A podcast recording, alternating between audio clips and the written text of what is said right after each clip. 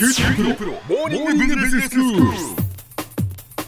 今日の講師は九州大学ビジネススクールでイノベーションマネジメントがご専門の永田晃也先生ですよろしくお願いしますよろしくお願いします。先生今日はキーワードで理解するイノベーションマネジメントのはいシリーズですね、そうですね。はいはい。で、まあ今回は研究開発税制というキーワードを取り上げてみたいと思っています。はいでもこれはあのイノベーションマネジメントの観点から活用できる制度の一つ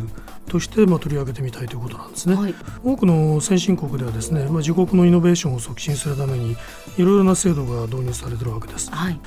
で、まあ、この制度が必要とされている理由というのを、まあ、やや経済学的なまあ理論からまあ2点にわたってあの挙げておきたいと思うんですけれども、ええ。まあ、一つはですねその研究開発の成果であるこの技術知識っていうものは利益をまあもたらすわけですけれども、ええあの研究開発に投資したあの企業などが、うん。これを全部こう私的利益として占有するっていうことがまあ困難で、はい。利益の一部が社会的な利益として外部に流出してしまうという性質を持っているわけですね。はいで研究開発税制っていうのはこの研究開発に応じて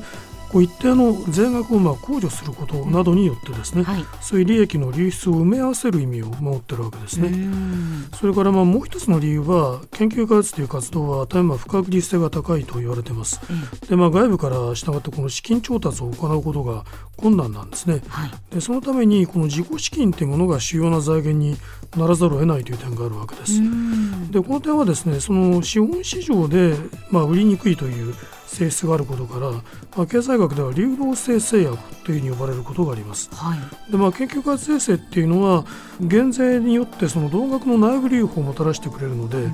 この意味での流動性の制約を緩和する効果があると。うんでまあ、こういう理由で、まあ、先進各国にはあの研究開発税制が、まあ、導入されているわけですけれども、ええまあ、それにはいくつかの種類があります。はいで一つは研究開発費の即時償却制度というものでしてほう。でこれはあの研究開発費の発生時に全額損金に計上することを認めるという制度なんですね。課税対象から外していくという考え方です、え。で一方で、まあ、研究開発費用のその固定資産について、まあ、通常の原価償却資産よりも、まあ、有利な、えー法定償却率を適用するとかそれから短縮された対応年数の適用を認めると、うん。そういうまあ制度もあります。ええでもう一つの大きなあの制度の枠組みはですね、はい。研究開発税額控除制度と呼ばれるものでして、え。これはその当該の年度に納める、まあ、法人税額から研究開発の一定割合に当たる額を控除するという制度なんですね。はい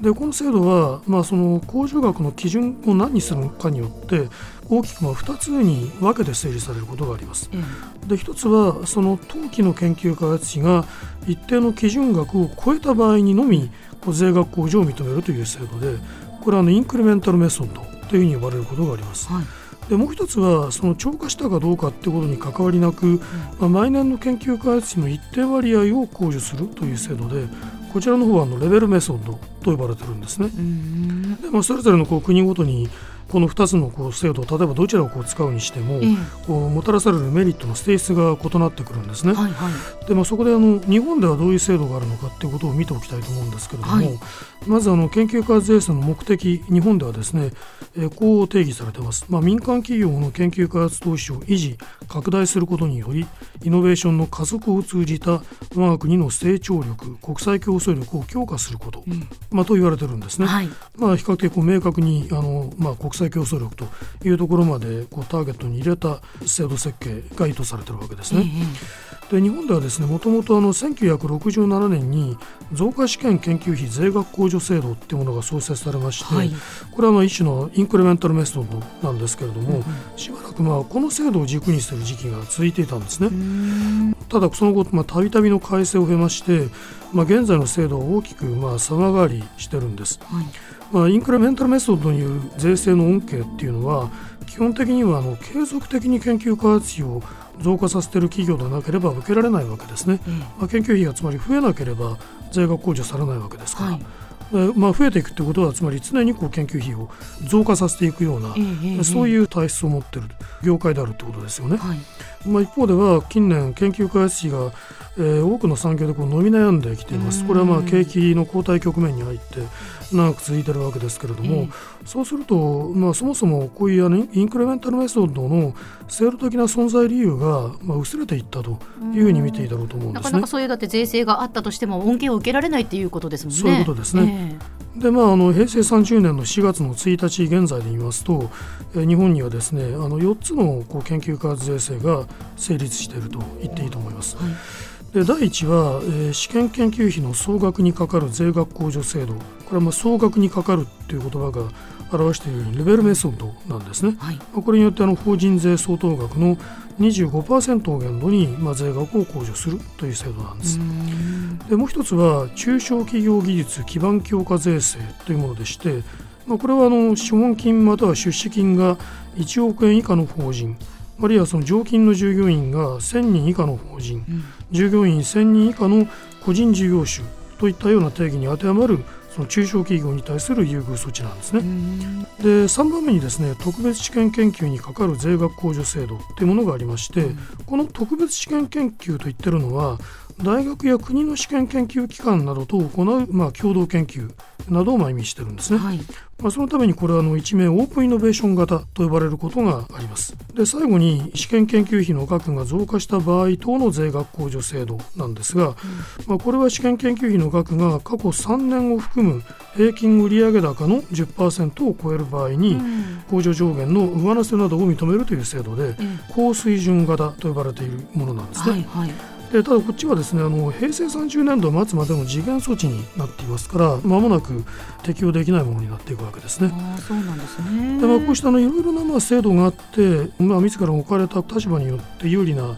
制度を選択できるようにもなってるわけですが、はい、必ずしも研究開発税制を使ったからといって企業が研究費を増加させてるわけではないんだという結果も結構多いんですね。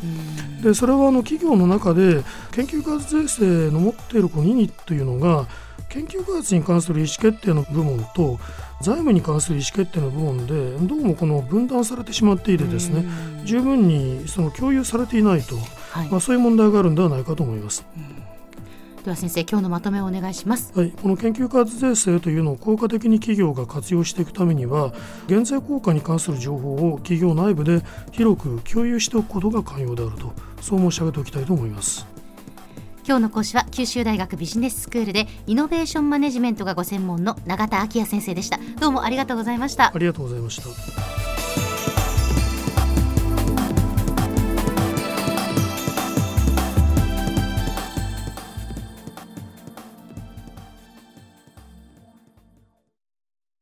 QT プロは通信ネットワーク、セキュリティ、クラウドなど QT ネットがお届けする ICT サービスです。